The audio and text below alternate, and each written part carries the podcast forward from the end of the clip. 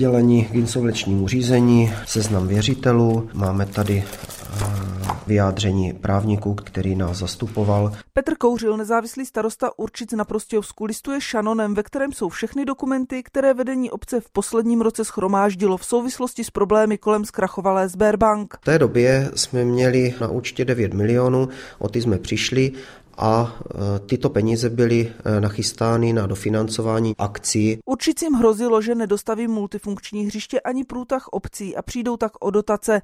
Nakonec si obec na investice znovu půjčila několik milionů korun.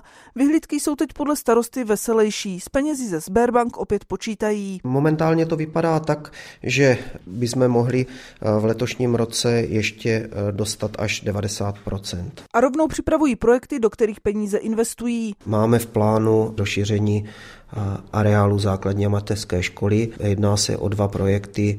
Jeden je vybudování odborných učeben a družin a druhý projekt je přístavba šaten před hlavní budovou základní školy. Podobně plánují i v Senici na Hané. Obci už rok chybí z účtu ve Sberbank 45 milionů. Určené byly na stavbu kanalizace. I tady si podle starosty Michala Tichého za starosty a nezávislé museli půjčit. Jsme si vzali úvěr, který vlastně hodláme teď s tím peněz hned zaplatit, protože je drahý, že samozřejmě 25 milionů z toho i hned přijde na, na zaplacení tohoto úvěru. A znovu se pustí i do investic, které letos museli výrazně omezit. Ty investice máme pozastavený, s tím, že pokud to všechno klapne a my to v létě budeme mít, tak možná doděláme nějaký to, co je, ale budeme s těma penězma počítat na rok 2024, kde by, kde by se mohlo dělat ty od, odkládané věci různý. Jo?